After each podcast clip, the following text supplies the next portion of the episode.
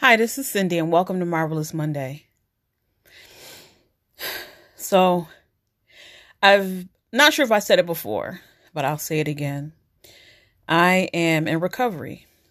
I'm a recovering people pleaser, and I am a recovering perfectionist.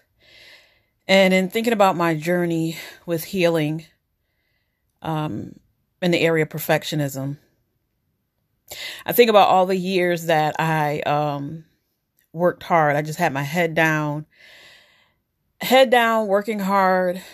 Uh, you know, I had fully adopted that hustle and grind mentality.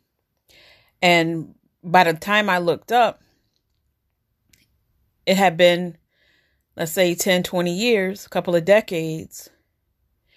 And a lot of what I show had to show for it was just being tired being tired and now I'm looking up and I feel a bit direction directionless.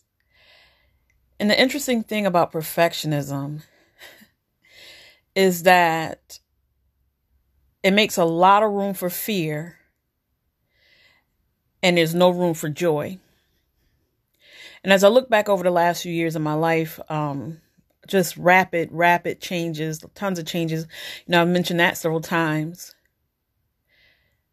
I realized that I need to, or I, sh- well, I don't want to say need and should. I'm eliminating eliminating those words from my vocabulary, but making room for joy is a priority. So if you're listening and you can relate to being a perfectionist or getting stuck in procrastination or getting stuck in making a decision just because or because you don't want to make a mistake I just want to encourage you today to be intentional about joy, to make room for joy, to make room for those things that allow you to breathe. Make room, allow room for those things that create bandwidth, that create space, that create a space for rest, and create a space for you to be creative. It's okay to make mistakes.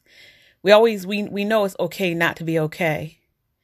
But it's it's okay to be okay and to still make mistakes. it's okay to not know what you're doing and to do it anyway.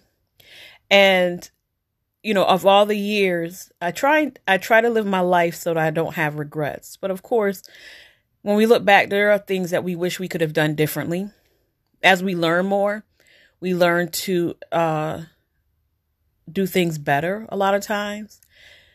But one thing that I do regret, even in 2020 and 2021, is being intentional about joy, being intentional about happiness. And, um, you know, I'm getting better at it, but really being focused on doing those things that make me feel great because when you feel great, you influence the people around you. And when you heal, the people around you begin to heal. It really is a beautiful thing. So take some time out today for joy, for rest, for happiness. Gratitude is key. Now, one of the things I've been doing lately is making a point in the morning of reflecting on three, at least three things that I'm grateful for and at the end of the day, the, you know, focusing on those things that went right or focusing on those things that I'm grateful for. So I hope your Monday was marvelous. I hope that your weekend was great. And I hope that your upcoming week is blessed. Remember to make room for joy.